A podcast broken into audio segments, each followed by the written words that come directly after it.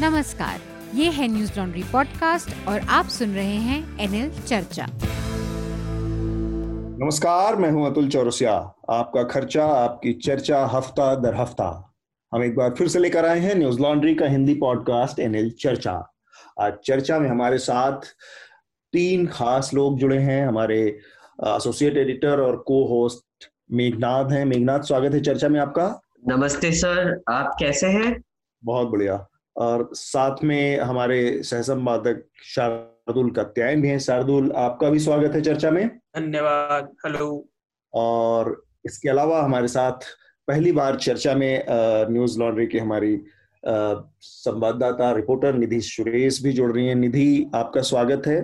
Thank you sir. तो निधि लगातार निधि और बसंत जो दिल्ली के इर्द गिर्द किसानों का विरोध प्रदर्शन चल रहा है, उससे जुड़ी तमाम ग्राउंड रिपोर्ट्स आप तक पहुंचा रही हैं। आप लोगों ने उनको पढ़ा होगा, उनके वीडियोस देखे होंगे। तो इस मसले के तमाम जो पहलू हैं उस पर हम निधि से बात करेंगे।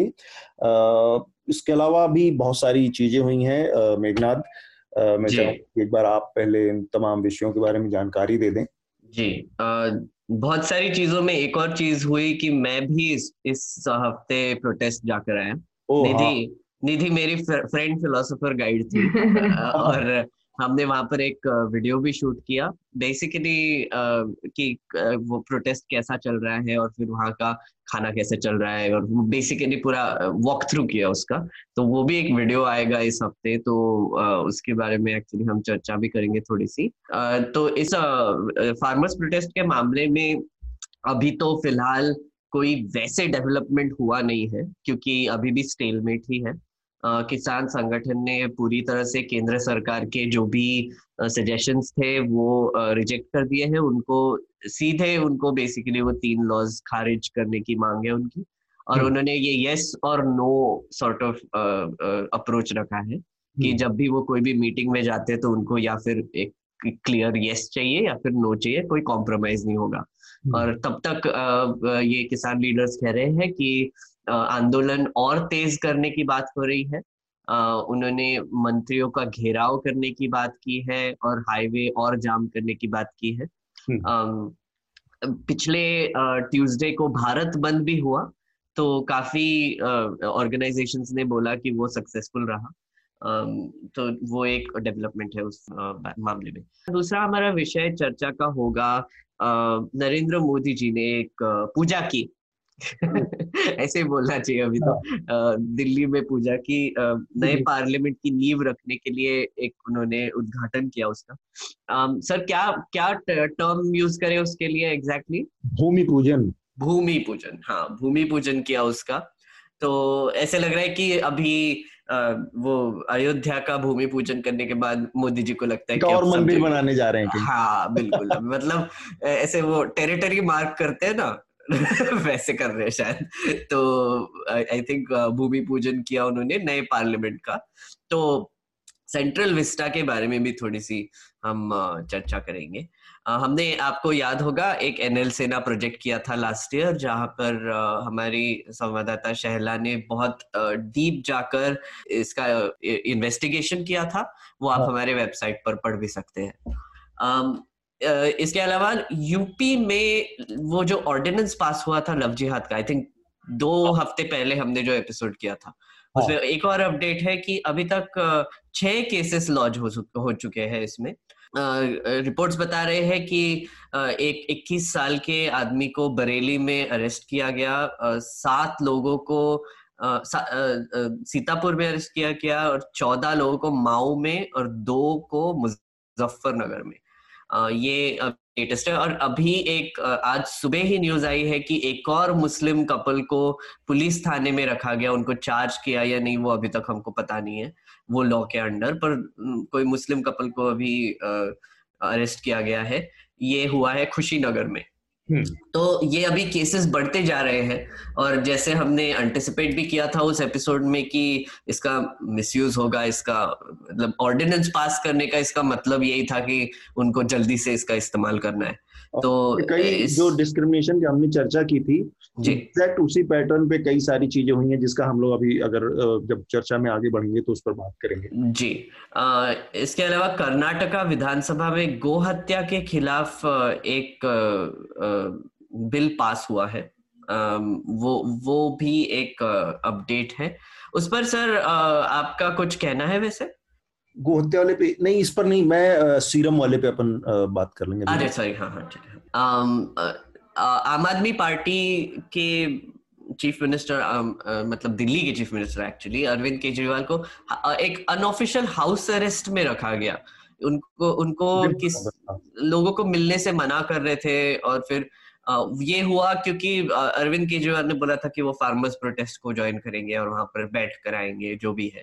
हाँ। तो उनको रोकने के लिए दिल्ली पुलिस ने ये किया था। और कल का वाकया है कि मनीष सिसोदिया के घर पे कुछ अटैक हुआ, बीजेपी के कार्यकर्ता, ऐसे बोले जा रहे हैं कि बीजेपी के कार्यकर्ता थे वो, और सीसीटीवी कैमरा फुटेज दिखा रहा है कि दिल्ली पुलिस उनको जाने दे रही है अंदर, बेसिकली कोई रोकने की कोशिश नहीं हो रही है। तो वो एक आप उसमें छह लोगों की गिरफ्तारी भी हुई है शायद। हम्म हम्म तो और एमएलएस को मारने की भी खबर आ रही है कि कुछ एमएलएस को मारा गया इस इस पूरे वाकये में।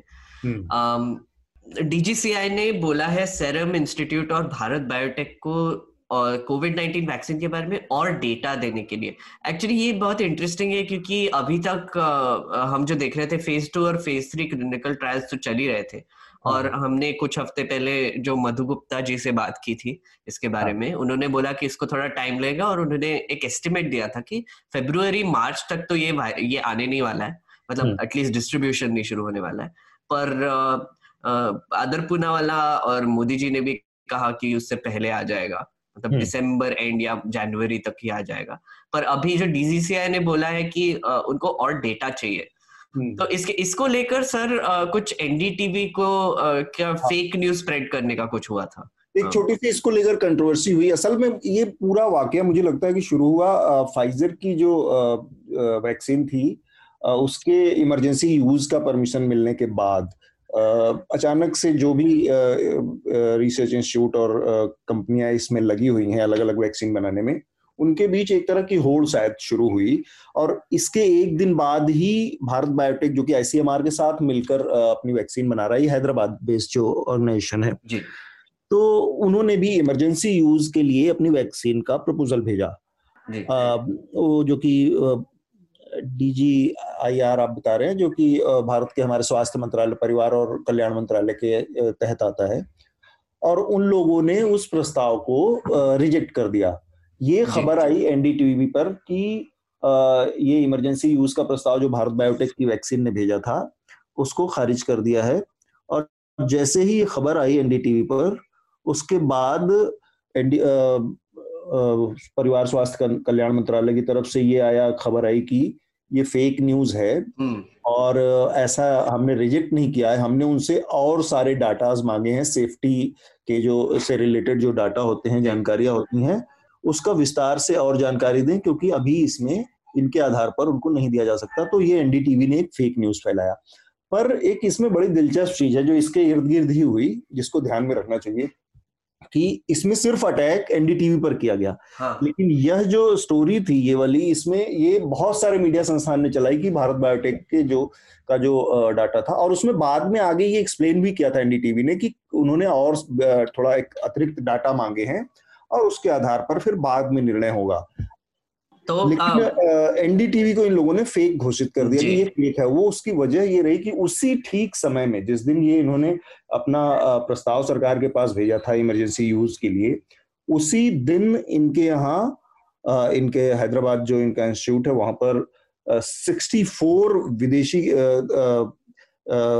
तमाम अतिथियों के वो का एक दौरा था, जो कि अपने यहाँ पर इनकी वैक्सीन के इस्तेमाल से संबंधित चीजों की निगरानी करने और जानकारी लेने के लिए। तो तो ये जाहिर सी बात है कि एक, एक बड़ा नेगेटिव मीडिया कैंपेन हो गया उनके लिए कि जिस दिन वो लोग पहुंचने वाले थे उसी दिन उनके उनसे जुड़ी ये खबर आई कि आ, इस, इनका भारत सरकार की तरफ से इस इस प्रस्ताव को इनको ठुकरा दिया गया। तो उन, उससे उनको धक्का लगा, उनकी पूरी वैक्सीन का जो कैंपेन था, जो उनकी योजनाएं थी, उसको काफी धक्का लगा। तो इसलिए अचानक से आनन फानन में बहुत एक अग्रेसिव हुआ है। और उसके बाद पीआईबी के जो फैक्ट फैक्ट चेक वाली का ट्विटर हैंडल है, उस पर भी एनडीटीवी को टारगेट करते हुए फेक फेक बताया गया, लेकिन केवल वो टारगेट एनडीटीवी को ही किया गया, ये अपने आप में बड़ी चौंकाने वाली बात थी जी। और इसका आई थिंक ये सब डेवलपमेंट हुआ क्योंकि वो यूके में दो दिन पहले फाइजर का पहला शॉट लगा है, मतलब वो वैक्सीन का शॉट लगा है, तो यूके में अभी वैक्सीनेशन शुरू हो चुका है।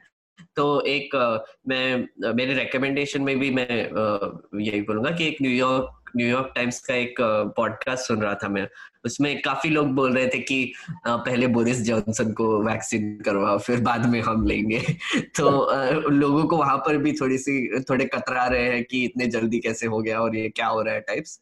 तो आई थिंक ये वैक्सीन लेने की बात कर रहे हैं और हम लोग उनको रिपब्लिक डे की परेड में हाँ, बोरिस जॉनसन इस बार रिपब्लिक डे परेड में भी आ रहे हैं, तो अभी कंफर्म नहीं हुआ ना।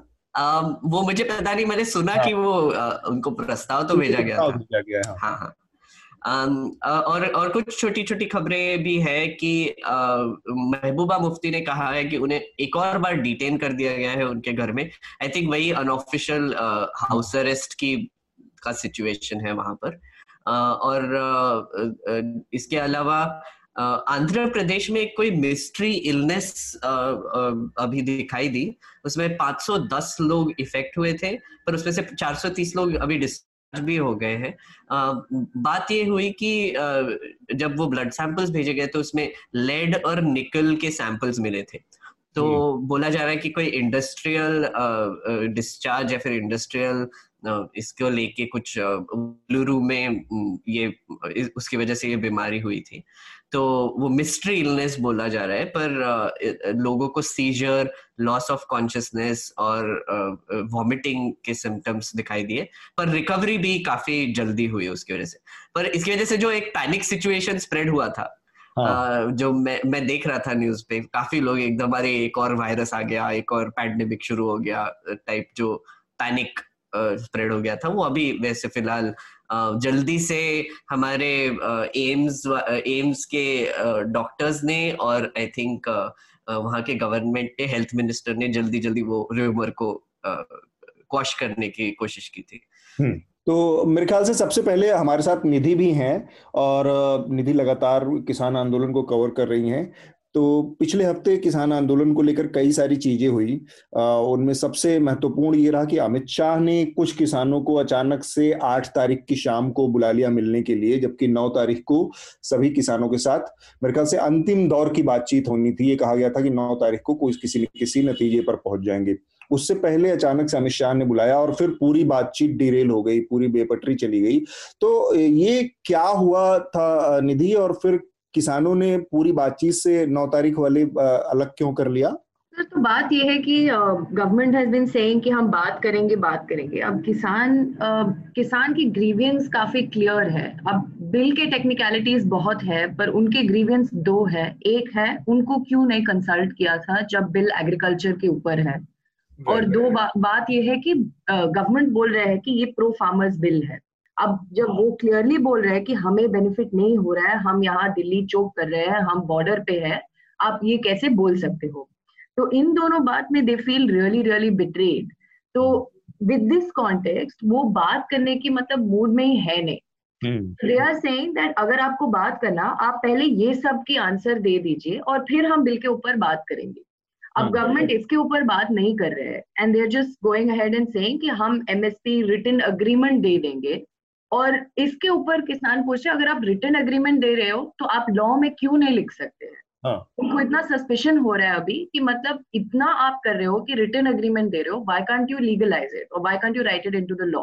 तो इसके ऊपर अब बहुत डिसएग्रीमेंट है, इसीलिए वो बोल रहे हैं आइदर रिपील और टेल अस कि आप रिपील नहीं करोगे और हम यहीं पे बैठेंगे। हम्म, ठीक बात।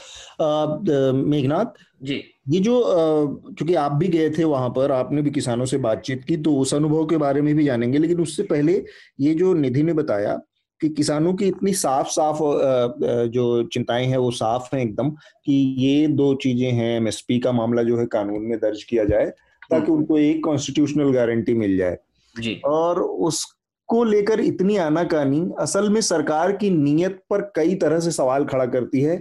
एक तो ये है जिसकी तरफ आठ तारीख यानी कि मंगलवार को जो आनंद फान में अमित शाह ने बैठक बुलाई, उसमें बारह तेरह नेताओं को बुलाया गया और उसके बाद जो सबसे बड़ी किसान यूनियन पंजाब की इस समय भारतीय किसान यूनियन, उसके नेता ने साफ साफ कहा कि असल में ये दरार पैदा करने की कोशिश है। नौ तारीख को जब फाइनल आधिकारिक मीटिंग है ऑफिशियल, तो फिर ये अनऑफिशियली कुछ एक नेताओं से मिलने के लिए बुलाने का मतलब क्या है इसकी मंशा, तो एक संदेह बहुत बुरी तरह से पैदा हो गया और सरकार की नीयत को लेकर बार बार सवाल खड़ा हो रहा है। जो निधि ने बताया कि कानून में आप चीजों को नहीं शामिल क्यों कर रहे हैं, एक ऑफिशियल उससे हटके बैक बैकडोर से लोगों से मुलाकात कर रहे हैं, ये सब मिलकर सरकार की नीयत पर किस तरह के सवाल खड़े करता है। क्या उसकी नीयत साफ है वास्तव में, या फिर उसने इसको केवल नाक का मुद्दा बनाकर और कॉर्पोरेट प्रेशर में या जिस भी नजरिए से इस पर आगे बढ़ने का मन बना लिया है, वो कतई पीछे हटना नहीं चाहती। uh, ये जो प्रोटेस्ट का हैंडलिंग है गवर्नमेंट का, वो बहुत ही आई थिंक घटिया है। मैं बोल सीधा ही बोल देता हूँ कि घटिया तरीके से हैंडल किया गया है, क्योंकि अगर आपने रिपोर्ट्स देखे होंगे तो हुआ क्या कि उन्होंने अमित शाह से मीटिंग हो रही है तो फिर सब फार्म लीडर्स जो साथ में निकले थे और फिर दो कंटिजेंट निकले थे, तो एक कंटिजेंट को कहीं भेज दिया और दूसरे कंटिजेंट को कहीं और भेज दिया। तो वो एक लोग बोल रहे थे कि ये ये क्या कर दिया, मतलब ये क्या जरूरत थी ऐसे करने की। तो वो ना एक कुछ वही आप आपने जैसे कहा कि कुछ दरार पैदा करने की कोशिश कर रहे हैं, पर आई थिंक वो भी विफल रहा। अभी तक जो भी दिख रहा है कि ये जो लोगों को बुलाना, कुछ को नहीं बुलाना, जी कुछ को बुलाना कुछ को नहीं बुलाना, तो फिर वो मतलब फार्म लीडर्स को वो भी और भी सस्पेशन उन, उन, उनका बढ़ता जा रहा है। और हमने वहां पर जब हम गए थे तो वही दिखाई दे रहा था, काफी दिखाई दे रहा था। और आई थिंक निधि और बसंत भी इसको काफी पॉइंट आउट कर रहे हैं कि ये एक तो मांग है कि आप खारिज कर दो लॉज, ऊपर से वो एमएसपी को लॉ में लिख दो, पर ये जो हैंडलिंग है प्रोटेस्ट का, जैसे मीडिया जो उनको खालिस्तानी बोल देना या फिर फार्मर्स को बोल देना कि आप इनको भ्रमित किया जा रहा है, और ऐसे पर्सपेक्टिव आगे लाना कि उनको लॉ पढ़ना नहीं आता, उनको पता नहीं है न्यूएंसेस क्या है और जो भी है। और ऊपर से आई थिंक एक और खबर आई थी कि कुछ हमने ही रिपोर्ट की थी कि कुछ गवर्नमेंट ने कुछ फार्मर्स की एक लिस्ट भेजी थी जिनका बेनिफिट पहुंचा है। तो जो जब सवाल आ रहे थे कि ये ऑर्डिनेंस पास करने की जरूरत क्या थी, तो फिर आ, उन्होंने बोला कि अरे मतलब एक्चुअली किसी को तो भी बेनिफिट हुआ है, वो भी एक हुआ। तो ये जो हैंडल कर रहे इनको ना नैरेटिव मैनेजमेंट की ज्यादा पड़ी है, ऐसे exactly. ही दिखाई दे रहा है exactly. और नैरेटिव जी और नैरेटिव मैनेजमेंट के चक्कर में हो, हो क्या रहा है कि फार्मर्स को और गुस्सा आ रहा है कि भैया तुम हमको खेल क्यों रहे हो हमारे साथ, मतलब हमको क्या बेवकूफ समझ रखा है कि हम हमारे साथ ऐसे मत खेलो, हम हमको हमें हमारी सीधी मांग है, उसके ऊपर जवाब दो। और उसके ऊपर हेडलाइन मैनेजमेंट के नजरिए से जो देखने वाले जो नीति है सरकार की, हर मामले को किसी तरह से मीडिया में अखबारों में मैनेज कर लिया जाए। अच्छी अच्छी चीज जैसे अमित शाह को बुलाना, या फिर दो हमने पिछली बार भी बात की थी कि एक एक दिसंबर को पहली बार अचानक से किसानों को बुला लेना, सारा का सारा हेडलाइन मैनेजमेंट का खेल था, जबकि उनको देना कुछ नहीं है या कुछ उसके कॉन्क्रीट रोड प्लान नहीं था उनके पास। लेकिन ये अखबारों में ये बड़ी बड़ी खबर छप गई कि अमित शाह तो मिल रहे हैं लेकिन किसान ही इस मामले में अटके हुए हैं या किसान ही रोड़ा अटका रहे हैं। और एक और चीज है एक और चीज है कि ये जो प्रोटेस्ट को डिलेजिटिमाइज करने की कोशिश करते रहते हैं ना, जैसे मैं तो कहता हूँ, लोग कहते हैं कि ये शाहीनबाग से शुरू हुआ, पर मुझे लगता है कि ये भीमा कोरेगांव से चालू हुआ है। और उसके पहले भी जो जेएनयू का आंदोलन हुआ वहां पर भी दिखाई दिया कि जब भी कोई जब भी कोई प्रोटेस्ट होता है तो इसको डिलेजिटिमाइज करने की कोशिश करते हैं कि आ, कोई अराजक तत्व उसमें है या फिर कोई पॉलिटिकल एजेंडा है इस पीछे। आ, एक बहुत ही मजे की बात हुई, हम जब गए, मैं और निधि और आदित्य हमारे प्रोड्यूसर, जब हम गए तो आ, दिखाई दे रहा था कि बैरिकेड्स लगे हुए हैं वहां पर। पहले एक बैरिकेड लगा हुआ है जहां पर बीएसएफ के लोग खड़े हुए, उसके बाद एक छोटा सा और बैरिकेड लगा हुआ है जहां पर आ, हमें कुछ टीवी चैनल वाले लोग दिखाई दिए।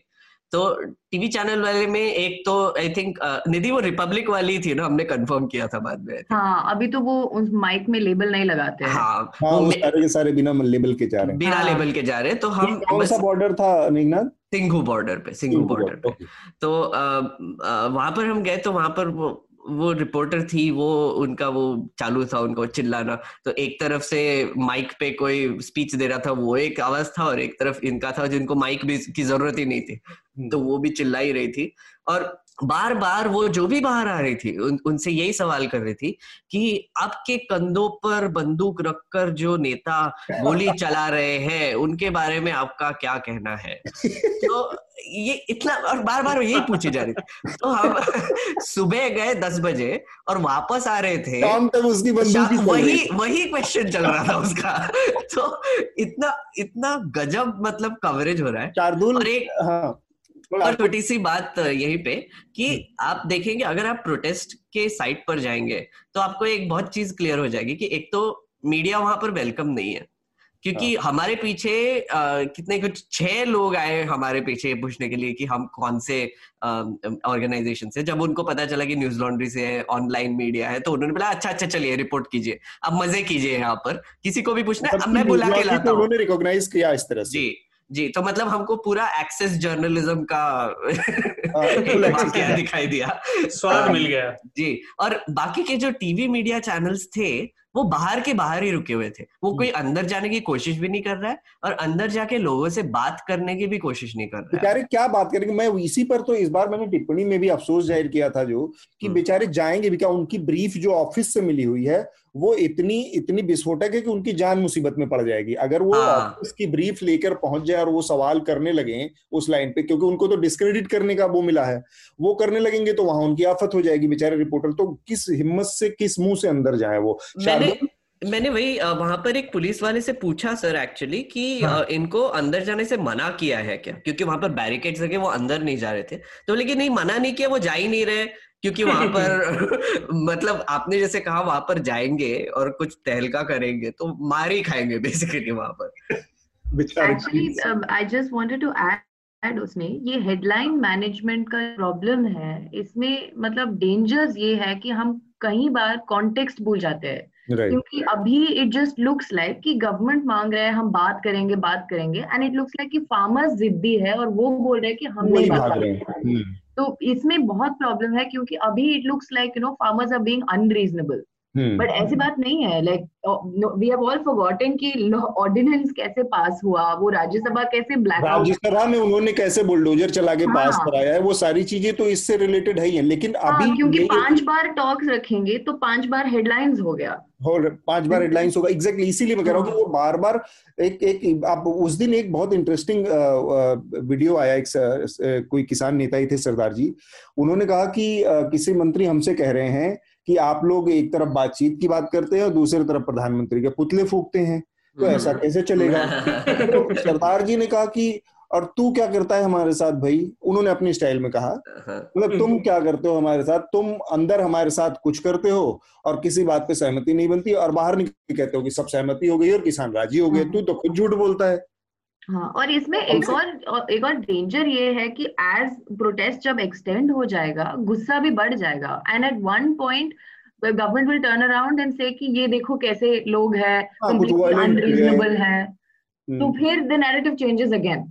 ठीक बात, ये खतरा तो है ही है। इसलिए इस इस टाइम पे इनको बहुत स्ट्रेटेजिकली मूव करने हाँ। की होगी किसानों के आंदोलन को। शार्दुल, ये जो नीयत और हेडलाइन मैनेजमेंट की बात है इसके इस पर आपकी टिप्पणी में जानना चाहूंगा क्योंकि ये सरकार लगातार इसी इस तरह से बहुत सारे आंदोलनों को लगातार डिस्क्रेडिट करने में सफल रही है, तो इस एक आंदोलन Uh, में क्या उम्मीद है, क्या इसको भी इस तरह से किया क्योंकि एक लेवल के बाद जब फ्रस्ट्रेशन बढ़ जाएगी कुछ हो सकता है उसमें वायलेंस की चीजें आए या कुछ अनाप शनाप मतलब बोलचाल के स्तर पे ही चुनौतियां दी जाए धमकियां दी जाए, तब सरकार के पास अवसर होगा इसको डिस्क्रेडिट करने, क्योंकि सरकार के पास एक चीज तो है पैशन और उस पैशन के जरिए इसने तीन महीने तक शाहीनबाग के आंदोलन को छकाए रखा छकाए रखा और फिर पूरी तरह से उसको डिस्क्रेडिट। उसके चक्कर में दिल्ली के दंगे हुए, उसके चक्कर बाद में फिर यहाँ पर खैर पेंडेमिक आ गया एक, तो वो दूसरी सिचुएशन बनी, वरना दिल्ली के दंगे उसकी अपनी परम चरम परिणति हुई।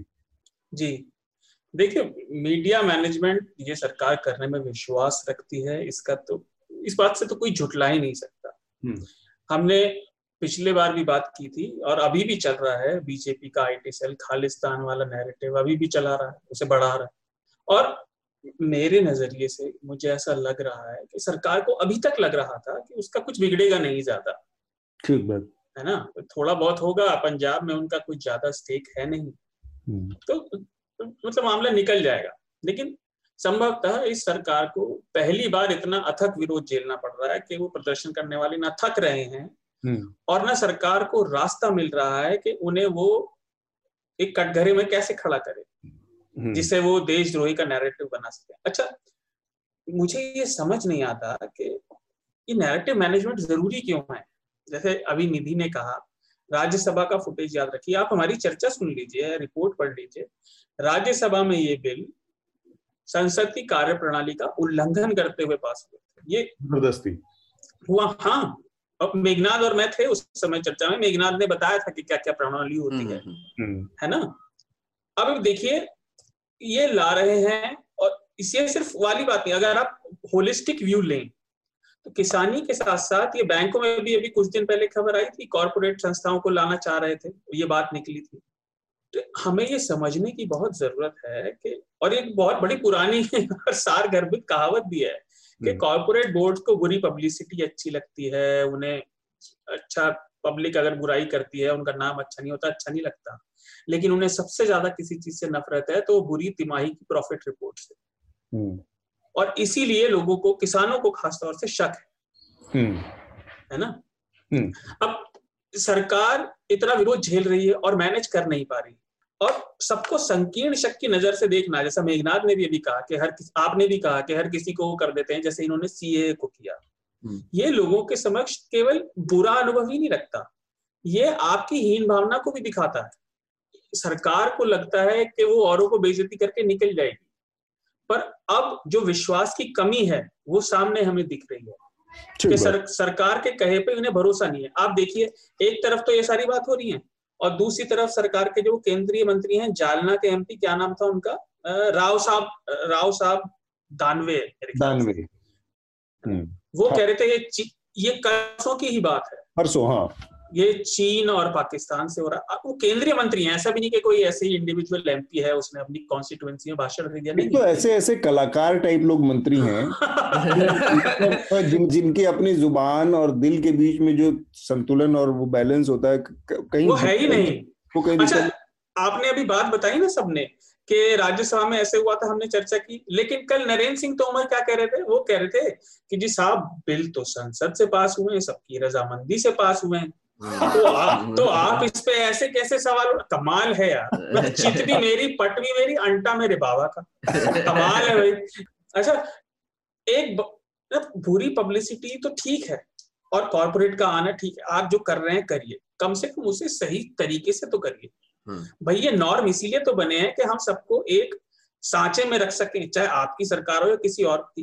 और आखिरी बात है, मुझे तो ये नहीं समझता, और ये बात तो दूसरे जो हम टॉपिक करेंगे उसमें भी आएगी, हर बात से सरकार के सीनियर लोग जो है हर बात से अहंकार टपकता है। किस चीज का अहंकार है मैं तो जान नहीं पाता, किस चीज का अहंकार है? ये ये ये बहुत महत्वपूर्ण चीज है कि आप कहते हैं कि नागरिकों के लिए है देश के, या किसानों के लिए, भलाई के लिए है, और जब किसान विरोध में आता है तो आप उसको नाक का मुद्दा, तो ये अहंकार है हर मुद्दे पर, हर चीज को, चाहे वो सीएए का प्रोटेस्ट हो, चाहे बहुत बड़े लेवल पर तीन सौ सत्तर जब इन लोगों ने खत्म किया तब भी वो अहंकार दिखा कि हम केवल तीन सौ सत्तर नहीं हटाएंगे, हम जेएनके की एक स्टेट का जो स्टेटस था, एक फुल फुल स्टेट का, उसको खत्म कर देंगे। तो ये कहीं ना कहीं एक, एक मतलब ह्यूमिलिएट करने के स्तर तक जाकर और नाक का मुद्दा बनाकर चीजों को, जो कि एकदम पूरी तरह से विपरीत है नागरिकों, अगर आप कहते हैं कि आप जनता के लिए हैं और ये हैं। खैर, इसका दूसरा पहलू है, आप लोग पहुंचे मेघनाथ वहां पर, वहां प्रोटेस्ट ग्राउंड पर, और निधि तो वहां पर तब तक ये कॉल दी जा चुकी थी कि अब इस प्रोटेस्ट को दूसरे लेवल पर ले जाएंगे, किसान सरकार से बातचीत रुक गई है, और वो रिलायंस का, जियो का, अडानी के उत्पादों का बहिष्कार करेंगे। तो इस संबंध में उन लोगों से, वहां पर मौजूद प्रदर्शनकारियों, किसानों से बातचीत हुई, इसको कैसे अमली जामा पहनाया जाएगा कि इनका बायकॉट हो। हाँ, नहीं, एक्चुअली ये आ, हमने हम गए थे एट्थ को, आई थिंक एट्थ शाम तक ये न्यूज आया था। हाँ, तो, हाँ, तो जब हम गए थे ये न्यूज बाहर नहीं आया था तब तक, बट इन जनरल कॉर्पोरेट्स के ऊपर बहुत सारा गुस्सा है। But the thing that Meghnath और हमने ऑब्जर्व किया कि एमएस, ये इश्यू एक्चुअली काफी कॉम्प्लिकेटेड है अब प्रोटेस्ट में it's looking very simplified and कि जैसे दोनों साइड है एमएसपी या नो एमएसपी, और ये क्वेश्चंस है कि मतलब एमएसपी लीगलाइज करेंगे कि नहीं, और पहले भी लीगल नहीं था तो अब क्यों मांग रहे हैं, ये सब क्वेश्चंस है. पर we were also not able to get very clear answers, और ये Meghnath can elaborate on it a little, but हमको भी मतलब clear answers नहीं मिल रहा था, क्योंकि small land holding और large land holding farmers पे फर्क है, कि how will corporates affect them इसमें भी फर्क है, पर ऐसे nuances अभी हमें ground पे नहीं मिल रहा है, क्योंकि अभी ground पे सिर्फ गुस्सा है. कुछ भी एक चीज देखने को मिला इसमें अब जब से इन्होंने अनाउंसमेंट किया है कि अब किसानों ने से जनता से कहें सीधे सीधे अब कॉरपोरेट का टकराव हो गया, अडानी अंबानी का नाम लेके वो किया जा रहा है मेघनाथ, तो ये भी अपने आप में एक, इसको क्या कहेंगे, एक चिंताजनक स्थिति है कि अब सरकार से उम्मीद नहीं बची है लेकिन कॉर्पोरेट से, या फिर ये केवल एक प्रेशर बिल्डअप की टैक्टिक्स है. I see it as a pressure building tactic. जी, यहाँ पर एक्चुअली जैसे निधि ने बोला, तो हमारा अप्रोच जो था, मतलब मैं गया क्यों था वो बता देता हूँ मैं श्रोताओं को, कि अब निधि और बसंत वहां पर ग्राउंड पर बारह बारह तेरह दिन अभी कवरेज कंटिन्यूअसली कर रहे हैं, और यहाँ पे मैं एक छोटा सा अपील भी करना चाहूंगा कि आपको, हम तो हम वो ग्राउंड रिपोर्ट लेकर आते हैं, उसके लिए पैसा लगता है, Uh, हमें uh, पेट्रोल जलाना पड़ता है, हमको वहां पर जाकर uh, हमारे रिपोर्टर्स को बेसिकली पैसा खर्च करना पड़ता है, तो प्लीज uh, हमारे काम को सपोर्ट कीजिए और न्यूज लॉन्ड्री को सब्सक्राइब uh, कीजिए uh, अगर आपको ग्राउंड रिपोर्ट्स चाहिए और फैक्ट बेस्ड न्यूज चाहिए. तो तो मैं, मेरा जाने का मकसद एक ही था कि मैं हूँ शहर का लड़का, मेरे को कुछ पता नहीं है एग्रीकल्चर के बारे में. मतलब मैंने जब वो फार्म लॉज पे जो एक्सप्लेनर किया था, तो उसमें पचास कमेंट थे कि अरे तेरे को तो कुछ पता ही नहीं है, तू तो एसी रूम में बैठ के बस लॉज पढ़ के अपना ज्ञान पेल रहा है. तो फिर मैंने बोला हाँ ये भी सही है, मतलब इसमें गलत बात नहीं है कुछ उन्होंने बोली, क्योंकि मुझे सही में कुछ पता ही नहीं है. मैंने रिपोर्ट्स पढ़े, लॉज पढ़े, मुझे प्रोसीजर्स पता है पार्लियामेंट के, सब कुछ. तो मैंने सोचा कि मैं निधि को साथ में लेके जाऊंगा और वहां पर एसेंशियली यही पता करने की कोशिश करूंगा, बहुत बेसिक क्वेश्चंस पूछूंगा कि भैया ये एमएसपी होता क्या है और कैसे कैसे चलता है आपके मंडी में, आपकी मंडी कैसे चलती है, या फिर ये मिडिल मैन है उसका काम क्या होता है. मुझे ये सब वेरी बेसिक क्वेश्चंस है जो मैं तो पूछ ही रहा हूँ, पर और भी लोगों के पास है, क्योंकि आ, हमको ये समझना बहुत जरूरी है कि मैं जब वहां पर गया था तो मेरा पर्सपेक्टिव यही था कि मुझे क्यूरियोसिटी थी, कि मुझे जानना है कि ये होता क्या है ग्राउंड पे, और वहां पर इतने सारे फार्मर्स थे तो वो जवाब देंगे. पर मैं जब ये सवाल पूछता था तो उनका जवाब हमेशा अडानी अंबानी और मोदी की तरफ ही चला जाता था, कि मतलब मैं पूछ रहा हूँ कि भैया एमएसपी काम कैसा करता है, तो काफी फार्मर्स एकदम शुरू हो जाते थे कि हाँ एमएसपी का मतलब होता है मिनिमम सपोर्ट प्राइस, और ये हमको प्राइस मिलता है गवर्नमेंट से, पर ये जो मोदी और अडानी और अंबानी है वो ये तोड़ना चाहते हैं, ये हमारे साथ बिट्रेयल हो रहा है. तो गुस्सा जो है वो एकदम फोरफ्रंट पे आ जाता है बहुत जल्दी, तो उनको इंटरेस्ट ही नहीं है कुछ बताने में बेसिकली. या फिर एक और मुझे लगा कि उनको भी शायद लग रहा होगा कि यार ये कहाँ से आ गया ये बंदा और हमको ये इतने सिंपल क्वेश्चंस पूछ रहा है, कि इतना सिंपल, इतनी सिंपल चीज पता नहीं है इसको. मे बी ये भी एक हो सकता है. और उनको एक एक बात हमको और कहने की जरूरत है कि ये जो प्रोटेस्ट है वो दो महीने पहले शुरू हुआ पंजाब हरियाणा में, और ये जो फार्मर लीडर्स है वो काफी धरना प्रदर्शन करके स्पीचेस दे रहे थे बार बार बार बार. तो आई थिंक कुछ कुछ लाइनें उनको, उनके दिमाग में भी बैठ गई है, तो ये जो लाइनें है वो हमको बार बार सुनने को मिलती है वहां पर जाकर. और वो वो तो होता ही है, मतलब लीडर्स जो बोलते हैं वो लोग, उनके सपोर्टर्स रिपीट करते रहते हैं. तो एक एक और इंटरेस्टिंग चीज जो दिखाई दी, और आई थिंक ये एक हेडलाइन मैनेजमेंट और मिस इन्फॉर्मेशन की बात आ जाती है, कि एक सवाल जो लोग कर रहे हैं कि अरे इनको भी पांच सौ रुपए देकर बिठाया गया वहां पर, राइट. तो जैसे वो शाहीनबाग में जो उन्होंने नैरेटिव खड़ा किया था कि इनको खाना कौन दे रहा है. तो हम गए, एक बार आप प्रोटेस्ट ग्राउंड पे गए तो ये सब नैरेटिव्स एकदम इतने टूट फूट के कचरे में गिर जाते हैं, क्योंकि हमने देखा कि उन्होंने सप्लाई चेन बना कर रखी है. मतलब ये फार्मर्स है, वो वो तो धान उगाते ही है, तो उन्होंने हर ट्रैक्टर के पीछे एक लंगर शुरू कर दिया है, और यहाँ पर जो सप्लाई आ रहा है खाने का वो उनके फार्म से आ रहा है. तो हर फार्मर ने ये डिसाइड कर लिया कि पहले हम सबको खाना खिलाएंगे फिर हम प्रोटेस्ट करेंगे। और मैंने जब पूछा कि आप कितने दिन तक यहाँ पर बैठोगे तो बोल रहे थे कि हाँ अभी तो हमारे पास डेढ़ साल का सामान पड़ा हुआ है यहाँ पर, डेढ़ साल के लिए हम भी खा सकते हैं और कोई भी आएगा प्रोटेस्ट ग्राउंड उनको भी खिला सकते हैं, लाखों लोगों को खिला सकते हैं। लंगर चलता रहेगा, मेडिसिन शॉप्स खुल गई है वहां पर, सप्लाई शॉप्स, मतलब कंघी और कड़ा तक लोगों को दे रहे हैं वहां पर, कि मतलब इतना उन्होंने सेल्फ सस्टेनिंग इकोसिस्टम बना लिया वहां पर। सारे कंघी कड़ा कटार तो नहीं बांट रहे हैं बहुत सारी तलवारें दिखाई दी हमको, वो पता नहीं कहाँ से आ रही है पर आ रही है। मैं मैं एक बात बोलना चाह रही हूँ कि ये हाँ। जो अंबानी अदानी का जो नैरेटिव अभी आ रहा है and the fact that farmers are saying कि वो बॉयकॉट करेंगे, it's it's it's just that I think protest is reaching वो स्टेज जहाँ पे सिंबॉलिक मैसेजिंग बिकम्स इम्पोर्टेंट, क्योंकि अभी it's not the mechanism and the workings of it इतना important नहीं है। अभी कैसे बॉयकॉट करेंगे, क्या बॉयकॉट करेंगे, उन अंबानी और अदानी को भी पता है कि कितना देर तक वो बॉयकॉट करेंगे, क्योंकि अभी इतना पावरफुल है। तो अगर चार किसान मॉल नहीं जाएंगे उनको तो कोई फर्क नहीं पड़ेगा। हाँ, ये आई एग्री विद यू कि ये मतलब ये बहुत पावरफुल सिंबॉलिक मैकेनिज्म रहा है। मतलब हाँ. इन, इनके टाइम के टाइम पे ब्रिटिश सरकार से लड़ने के लिए गांधी ने इसका इस्तेमाल किया था, जब हाँ. विदेशी सामानों की होली जलाने का पूरा कॉल दिया गया था। तो वो एक बहुत बड़ा सिंबॉलिक मैसेज तो जाता ही है। और हाँ, बट इसी में मतलब इट्स अ फाइन लाइन, क्योंकि अगर ये सिंबॉलिक मैसेजिंग और स्ट्रॉन्ग होता जाएगा तो then it becomes good for the government to build a narrative of कि ये देखो कितने पागल लोग हैं, ये देखो कितने अनरीजनेबल है। तो if this messaging gets more and more powerful, I feel कि जैसे शाहीनबाग में हुआ, कुछ हफ्ते के बाद गवर्नमेंट बोलेंगे कि ठीक है तुम लोग प्रोटेस्ट करो, हम इसको अभी यूज करेंगे। नहीं, यही प्रॉब्लम हो जाएगा। शार्दुल, असल में मैं एक दो सीरियस बात करता हूँ, फिर मुझे एक और बात पूछनी भी है। पर निधि, मैं ये बताना चाहता हूँ, आंदोलनों में हर चीज पूर्व निर्धारित भी नहीं होती, कई बार हवा बन जाती है। अब मुझे नहीं पता कि आपको मालूम है या नहीं, पर मैं अज्यूम कर रहा हूँ नहीं मालूम होगा, सत्तर अस्सी के दशक में जब सरकार के खिलाफ आंदोलन चल रहे थे होते थे तो नारा लगता था टाटा बिरला की सरकार, अवहत लगता था, आपको दीवारों पर लिखा हुआ मिल जाता था छोटे शहरों में भी। तो वैसे ही अब है, लोग दो और दो जोड़ के चार अपने आप कर लेते हैं, हर कोई इतना बेवकूफ नहीं है। सरकारें जरूर समझती हैं कि बेवकूफ है लोग, उन्हें पाठ पढ़ाने की कोशिश करती है, पर ऐसा नहीं होता।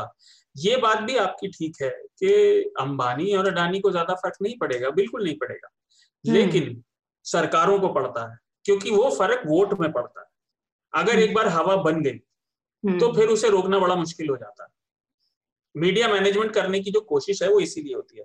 अच्छा, और ये ज्यादा नहीं, एक दशक पुरानी कहानी है, जब पूरा इंडिया अगेंस्ट करप्शन का मूवमेंट हुआ और यूपी हार गई, उसकी उसकी ही देन है आज हमारे पास जो सरकार है। हाँ जी। अच्छा, एक चीज और, जो सब बात कर रहे थे तो मैं एक बात जरूर कह देना चाहता हूँ ऑन रिकॉर्ड सॉर्ट ऑफ, कि अगर हमारे देश में खेती में सुधार होना है तो उसकी जरूर जरूरत है, लेकिन खेती की प्रणाली में आमूलचूल बदलाव की जरूरत है। आप देखिए कैसे धान और गेहूं उग उग के सारी धरती की मिट्टी बेकार होती जा रही है, उसका उपजाऊपन कम होता जा रहा है। और क्योंकि पहले रोटेशनल क्रॉप चलती थी तो न्यूट्रिएंट रिप्लेनिश हो जाते थे, है ना, लेकिन अब क्योंकि इन्हीं पर एमएसपी है तो वो प्रणाली बदलने की जरूरत है, बजाय खरीद फरोख्त की। और पीयूष गोयल ने जो ई बुक भेजी वो कहती है कि नहीं, सरकार को मतलब बिजनेस के मॉडल में केंद्र सरकार को रूल बनाने का है, तो हमने तो ट्रेड वाला कानून बनाया है। तो देखिए आप बेवकूफ समझते हैं वो किसानों को जो सुबह शाम आड़ती से डील करते हैं, उन्हें पाठ पढ़ा रहे हैं। और मजे की एक तो छोटी बात है, पहली बात तो मैं पूछना चाहता हूँ मेघनाथ से, ये जो का जो अतुल जी ने पूछा कटार वाली बात, और आपने कड़ा कच्चा, आपको पांच का पता है कि नहीं पता? हाँ हाँ पता, पता है ना, केश कच्चा कड़ा कंगा कच्चा कटा। हाँ जी हाँ जी हाँ हाँ। अच्छा, और मैं ये कह रहा था, मेघनाथ कभी गाँव नहीं गए तो अतुल जी को पता होगा, इन्हें ले चलेंगे और इन्हें अरहर के खेत में भी ले चलेंगे अतुल जी, है ना, पैंडेमिक खुल जाए। मैं इसलिए कह रहा हूँ मेघनाथ, अरहर के खेत में बड़े बड़े कांटे होते हैं अरहर की दाल के, तो कई बार वो जूते में छेद कर देते हैं। लेकिन श्रब की कैटेगरी में आती है अरहर की, तो वो हाँ जी बहुत पूरे शरीर छिल जाते हैं अगर अनजान। पहली बार मैं गया था, मेरे जूते में भी घुस गया निधि निधि ने एक्चुअली एक अभी एक्सप्लेनर भी किया, कल कल एक्चुअली शूट किया, वो भी आ, आएगा। निधि, आई थिंक एक बार ना आप श्रोताओं को थोड़ा सा मिडिलमैन के बारे में भी बता दीजिए, जो आपने एक्सपीरियंस किया कि मिडिलमैन का काम क्या होता है। हाँ, तो ये लैंग्वेज का भी प्रॉब्लम है ना, इसीलिए this is why I also feel like कि कभी कभी जब मेरे लिए इंग्लिश फ्लुएंट है तो जब रिपोर्टिंग करते हैं नुआंसेस मिस हो जाते हैं। जैसे कि आरती और बिचौली जब हम इंग्लिश में ट्रांसलेट करते हैं हम बोलते हैं कि मिडिल मैन, और ये प्राइम मिनिस्टर मोदी ने भी बहुत बार बोला है कि the bill is pro farmers because हम आपको बिचौली या आरती से we are removing you and saving you, ऐसी नैरेटिव है कि मिडिलमैन से हम आपको बचा रहे हैं। प्रॉब्लम ये है कि ऑन ग्राउंड जब हम फार्मर से बात करेंगे वो बोलेंगे कि ये इनको मिडिलमैन मत बुलाओ, ये प्राइसेस नेगोशिएट नहीं कर रहे हैं, ये सिर्फ सर्विस प्रोवाइडर्स है। तो जब एक किसान मंडी पर आते हैं they help them unload, package, billing, load their produce, तो ये सब करते हैं। और ये सर्विस के लिए, ये जो सर्विस जो करते हैं इसको मतलब they get of they get their money of two point five percent of the sale. इनका इनका मतलब पेमेंट यही होता है, कमीशन ये होता है। तो किसान बोलते हैं ये सर्विस प्रोवाइडर्स है। और अब डेंजर ये है कि जब कॉर्पोरेट्स आएंगे and the service provider is remove, तो ये जब ये जो ये जो भी काम है कौन करेंगे ये? And then the other day, और इसमें रिपल इफेक्ट ये भी है कि अनएम्प्लॉयमेंट का, जैसे कि पंजाब में there are about forty eight thousand बिचौली, एंड ये बिचौली को भी बिचौली देमसेल्व्स एक्चुअली आरती बोलते हैं, बिचौली भी नहीं बोलते हैं बिकॉज आरती आरती आल्सो हायर मोर स्टाफ, जैसे कि उनको मंडी के अपकीप के लिए उनके अकाउंटेंट्स वो भी हायर, तो इन इन सबका जॉब लॉस हो जाएगा। And so how you handle that unemployment crisis, एक क्वेश्चन है। दूसरा ये है कि ये भी हो सकता है कि कॉर्पोरेट्स माइट सक इन द आरती, जैसे कि आप हमारा लेबर बन जाओ अभी। तो इसमें प्रॉब्लम ये है कि वंस अगेन किसान का negotiation negotiation position is in is in a weaker spot, क्योंकि अभी आरती will be backed by a corporate, okay, and it won't be a fixed commission ना, वो मतलब they can charge anything on that service.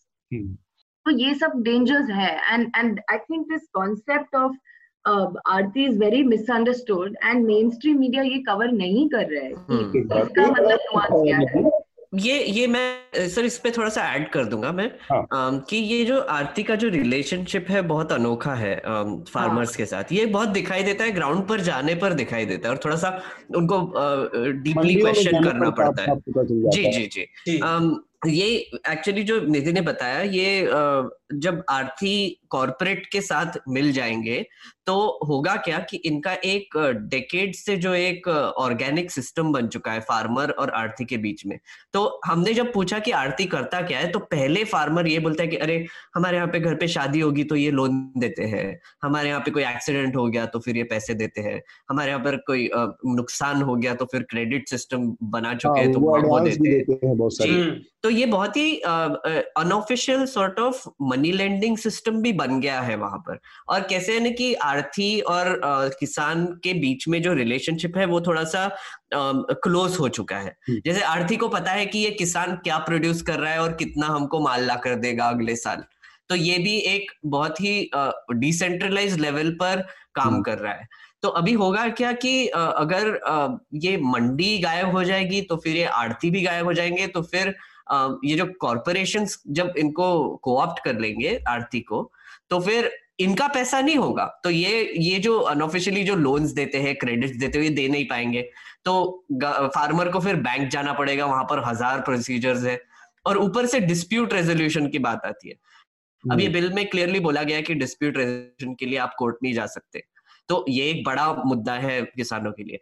तो किसानों का ये कहना है कि अगर हम डिस्प्यूट रेजोल्यूशन के लिए भी नहीं जा सकते, और ये मजिस्ट्रेट वाले लोग और आरती अगर पावरफुल है और करप्ट भी है, तो फिर हम कहाँ जाएंगे? कर लेंगे तो फिर किसान तो बीच में छूट जाएगा। जी जी ए, एक छोटी सी बात और मैं जोड़ना चाहूंगा कि हाँ। हर आरती कॉर्पोरेट का हिस्सा नहीं बनेगा, ये भी ध्यान रखना चाहिए, क्योंकि हाँ, वो भी ये मैं कहने वाला मेघनाथ कि जरूरी नहीं है कि हर आरती कॉर्पोरेट का हिस्सा बन जाए या उनसे कोऑप्ट कर ले। जी जी ये बेरोजगारी एक, एक है ना कि सर थोड़ा डेस्परेट सिचुएशन हो जाता है। तो मुझे लगता है कि मुझे मुझे पर्सनली लगता है कि ये एक अभी जैसे बोल रहे फार्मर्स कि इसको दो तीन साल लगेंगे मंडी को एकदम नष्ट करने में प्राइवेट सेक्टर को, तो और भी ज्यादा लग सकते हैं, छह सात साल लग सकते हैं। जी बिल्कुल, और समय भी लग सकता है, पर जब ये होगा और अगर ये एंटिसिपेशन, आई मीन मैं तो ट्रस्ट करता हूँ इनके इनके बेसिकली प्रेडिक्शंस को कि अगर ये होगा तो मुझे लगता है ये डेस्परेट सिचुएशंस में कॉर्पोरेट्स इनको कोऑप्ट कर ही लेंगे, मुझे लगता है।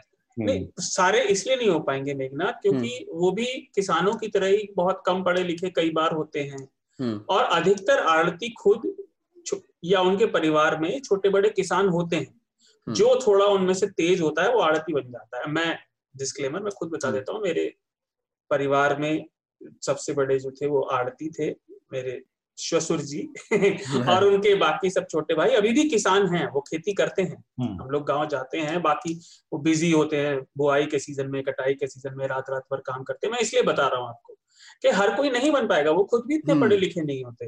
अच्छा, दूसरी चीज जो सबसे बड़ा सुधार इस सब में चाहिए वो जरूर मेंशन करना चाहिए, सुधार हमें अनाज के भंडारण के बाद लोगों को पहुंचाने की प्रणाली में चाहिए।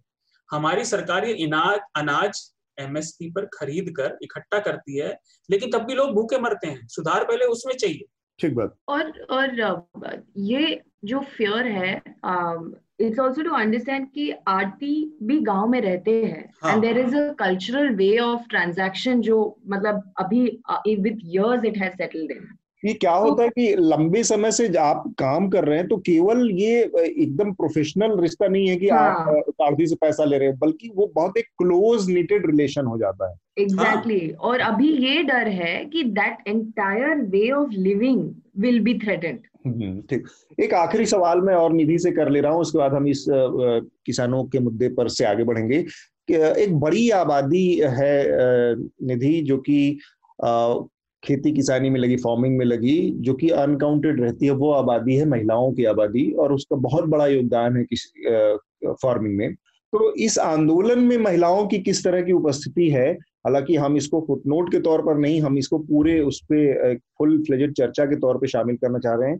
तो मेघनाद और शार्दुल को भी की भी इस पर राय लेंगे, लेकिन सबसे पहले निधि। निधि ने लगातार ग्राउंड पे देखा, महिलाओं की उपस्थिति है, महिला लीडरशिप है वहां पर, और वो किस तरह से इस आंदोलन में अपनी भूमिका निभा रही हैं। हाँ, तो इसमें ये है कि it is a male dominated protest, जैसे कि you will see more men than women ground पे, पर देर आर वुमेन, और एंड सरप्राइजिंगली काफी most of the women are quite aged, कि मतलब ऐसा नहीं है कि ऑल आर यंग वुमेन, बहुत एल्डरली uh, वुमेन भी है, एंड काफी स्ट्रॉन्ग ओपिनियंस है उनके। एंड अभी तो the opinions are tend to be borrowed from the male perspective, or that they share the opinion in the sense कि मतलब मोदी के ऊपर गुस्सा है, जैसे कि हाँ. um, ए, ए, एक औरत ने हमसे बोला कि मैंने एक्चुअली मोदी के लिए वोट किया था हुँ. और अभी आई एम सो बिट्रेड कि वो क्या कर रहे हैं, और मैं अपने बच्चों के साथ आई हूँ, मतलब उनके हस्बैंड गाँव में है और वो आई है। But the difference is and and women, Haryana से जो औरत है अलग है, पंजाब से जो औरत है अलग है। At least on ground we didn't see कि इतना इंटरेक्शन uh, उनके बीच में, और ये लैंग्वेज की वजह से भी हो सकता है। And usually the women from Punjab gather around that sit, उसमें भी some of them know each other, एक दूसरे की कम्युनिटी से। एंड अभी जो it's been about eleven days and there is a routine जो आया है, और वो बोलते हैं कि usually they wake up around four, खाना बनाते हैं, और औरत की दिक्कत ये भी होती है बाथरूम्स की। This has become a big problem for them on ground, क्योंकि ये जो दिल्ली सरकार ने मोबाइल टॉयलेट्स दिया है, but that is kept in front of to police barricade, तो वन वुमेन को कंफर्टेबल नहीं लगता है वहां जाने के लिए। और ये भी है कि the protesters, I mean we don't know, I think it's at least fifteen kilometres long, तो विमेन जो अंदर है वो मतलब इतना पैदल आके नहीं नहीं जा सकते हैं। बिल्कुल। They have constructed their own sort of uh, uh, toilet, constructed भी नहीं, they usually have a cloth which is kept, and then for bathing, नहाने में मुश्किल है क्योंकि वो सुबह उठते हैं चार बजे, तो बिल्कुल अंधेरे में वो तो मतलब नहीं नहाते हैं, because they can't see much, and when it's too much light also they can't take a bath. So they wait for that uh, particular time in the morning when it is not too dark and not too uh, uh, not too much of light. Mm-hmm. तो नहा सके। हाँ। और, और एक और एक और चीज वहाँ पर दिखाई दी, और आई थिंक निधि और मैंने इस पर डिस्कशन भी किया था थोड़ा सा, कि जो जो महिलाएं जिनके पीरियड शुरू है वहाँ पर और उनकी कठिनाई बढ़ जाती है। निधि, इसके बारे में थोड़ा बताइए। हाँ, मतलब जैसे कि हम बैठ के बात कर रहे हैं, इसीलिए like this is I think sometimes the advantage of being a woman on field also कि you can talk about these intimate issues. तो हम बात कर रहे थे और बसंत भी बैठ रहा था वहाँ पे and Basant was talking to someone else and जैसे हमने पूछा कि जब period का time होता है, क्योंकि this is this is an issue for women. How do you manage it and if this is a long term uh, plan तो मतलब आप क्या आपने मतलब sanitary pads लाए हैं या कोई donate करते हैं? तो उन्होंने कहा कि I mean firstly everyone doesn't use a sanitary pad. Cloth है, वो क्लॉथ लाए हैं पर इसका वॉशिंग में भी कभी कभी दिक्कत हो जाता है, कहाँ डालेंगे, कहाँ ड्राई करेंगे। And then apart from that sanitary pads वो अभी तो स्टॉक किया है, तो देव सेड कि we have stocked up sanitary pads, but of course it's इतना कंफर्टेबल नहीं है। जैसे कि एक महिला ने बोला, मंजीत कौर बोल के, उन्होंने बोला कि uh, मतलब इस टाइम में हमको इतना दिक्कत होता है और ये रोड और ट्रैक्टर में लेने में it's it's a little difficult to get sleep. ठीक बात। तो ये सब दिक्कत है। और लीडरशिप के बारे में there are women conferences also, जैसे कि एक है जनवाड़ी स्त्री सभा, ये है populist women's conference, it's it's a faction of the revolutionary Marxist party of India, तो इनसे कुछ है। And but the thing is कि ये जो भारतीय किसान यूनियन है ये भी एक जेनेरिक टर्म है, जैसे कि मतलब इसमें भी बहुत सारे फैक्शंस है and most of the women are part of the different factions, अलग-अलग स्टेट्स में अलग-अलग। तो one thing is when you meet the women there you will see that most of them wear ye green color ka shawl jo abhi symbolic hai, it's uh, in reference to the Bharatiya Kisan Union. hmm. So aisa hai and a lot of the older women have actually left behind their husbands aur unke beton ke sath aaye hain, hmm. which is quite interesting and and they're very clear, kyunki humne ye bhi pucha ki aap thak nahi jaoge, thand bhi hai, उन्होंने कहा नहीं, you have lathi charged our boys, you have lathi charged our men, कि हम कैसे थकेंगे। And there their goal is very clear कि अभी तो डिस्कम्फर्ट है पर ये लॉन्ग टर्म करेंगे। ये कि निधि और बसंत, आप लोग इस आंदोलन को जब तक कवर कर रहे हैं, महिलाओं के नजरिए से, महिलाओं के पर्सपेक्टिव से जितनी ज्यादा चीजें हमारे सामने आ सके, हमने देखा शाहीनबाग का आंदोलन आज से साल भर पहले, जो छह महीने आठ महीने नौ महीने पहले था, वो पूरी तरह से महिलाओं का खड़ा किया हुआ एक आंदोलन था, उसमें लीडरशिप निकल के आई एक नई, और वो भी उस समाज से निकल कर आई जहां पर ये माना जाता था या कहा जाता था कि महिलाओं के लिए बहुत कुछ करने के लिए स्पेस नहीं है, जहां पर महिलाओं की के साथ बहुत तरह की दिक्कतें हैं, उनमें बुर्का से लेकर और तमाम चीजें। फिर वहां से लेकिन लीडरशिप निकल कर आई जब मौका आया। तो ऐसी चीजों पर भी नजर रखें, क्योंकि इस आंदोलन से अभी आज की तारीख में सबसे जरूरी है कि महिलाओं का नजरिया सामने आए, उनकी लीडरशिप है सामने आई। इसमें इंटरेस्टिंग चीज ये है कि कभी कभी हम जब पूछते हैं महिलाओं के एंगल के हिसाब से, when we speak to women, उनको गुस्सा आता है, वो बोलते हैं कि क्या पूछ रहे हो, मतलब हम भी आंदोलन में, हम भी लड़ रहे हैं। तो it takes a little bit of time to also try and understand, क्योंकि है नुआंसेस, है डिफरेंसेस है in the protest between men and women, if not ideology at least functioning of the protest. और और अतुल सर, जब भी जब भी मैं जब मैं गया था ना, तो हाँ. मतलब मैंने तो बात करने की कोशिश की लोगों से बहुत सारी, पर महिलाएं महिलाएं सामने थी नहीं, वो अंदर थी, वो ट्रैक्टर के पीछे थी, वो लग्गर का काम कर रही थी, जो भी कर रही थी। पर यहाँ पर भी आकर, ये भी इंटरेस्टिंग चीज है कि यहाँ पर भी आकर उनके जिम्मे किचन का ही काम सबसे पहले सौंपा। Exactly exactly. और मतलब ज्यादा से ज्यादा जो सामने दिखाई दे रहे थे, थे वो मर्द थे। और एक एक बहुत मजे की बात हुई, मैं बस वो शेयर करके खत्म करूंगा, कि हम जब गए थे तो एक जगह पे कुछ कुछ ऐसे पोस्टर दिखाई दिया कि Modi government is double crossing us, और कुछ मर्द बैठे थे वहां पर।